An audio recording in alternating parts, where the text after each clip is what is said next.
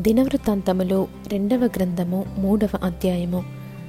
తరువాత సొలోమోను ఎరుషలేములో తన తండ్రి అయిన దావీదునకు యహోవా ప్రత్యక్షమైనప్పుడు మోరియా పర్వతమందు దావీదు సిద్ధపరిచిన స్థలమున యెబూసీయుడైన ఒర్నాను కళ్ళ ముందు దావీదు ఏర్పరిచిన స్థలమున యహోవాకు ఒక మందిరమును కట్టనారంభించెను. తన ఏలుబడిలో నాలుగవ సంవత్సరము రెండవ నెల రెండవ దినమందు దాన్ని కట్టనారంభించెను. దేవుని మందిరమునకు సొలొమోను పునాదులు ఏర్పరచెను. పూర్వపు కొలల ప్రకారము పొడవు అరవది మూరలు వెడల్పు ఇరవై మూరలు మందిరపు ముఖమంటపము మందిరపు పొడుగును బట్టి ఇరవది మూరలు వెడల్పు నూట ఇరవై మూరలు ఎత్తు. దాని లోపలి భాగమును ప్రశస్తమైన బంగారముతో అతడు పొదిగించెను.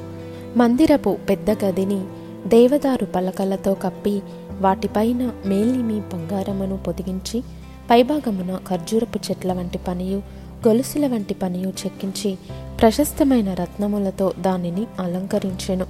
ఆ బంగారము పర్వయము నుండి వచ్చినది.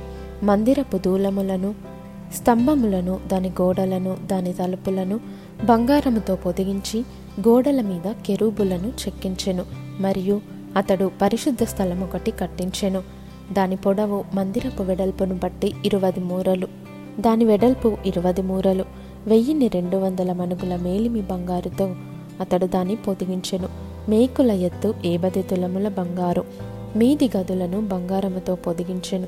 అతి పరిశుద్ధ స్థలమునందు చెక్కడపు పనిగల రెండు కెరూబులను చేయించి వాటిని బంగారుతో పొదిగించెను. ఆ కెరూబుల రెక్కల పొడవు ఇరువది మూరలు. ఒక్కొక్క రెక్క ఐదు మూరల పొడుగు. అది మందిరపు గోడకు తగులుచుండెను. రెండవది జతగానున్న కెరూబు రెక్కకు తగులుచుండెను. ఈ ప్రకారము చాచుకొనిన ఈ కెరూబుల రెక్కలు ఇరువది మూరలు వ్యాపించెను. కెరూబులు పాదముల మీద నిలువబడెను. వాటి ముఖములు మందిరపు లోతట్టు తిరిగియుండెను అతడు నీలి నూలుతోనూ ఊదా నూలుతోనూ ఎర్ర నూలుతోనూ సన్నపునార నూలుతోనూ ఒక తెరను చేయించి దాని మీద కెరూబులను కుట్టించెను.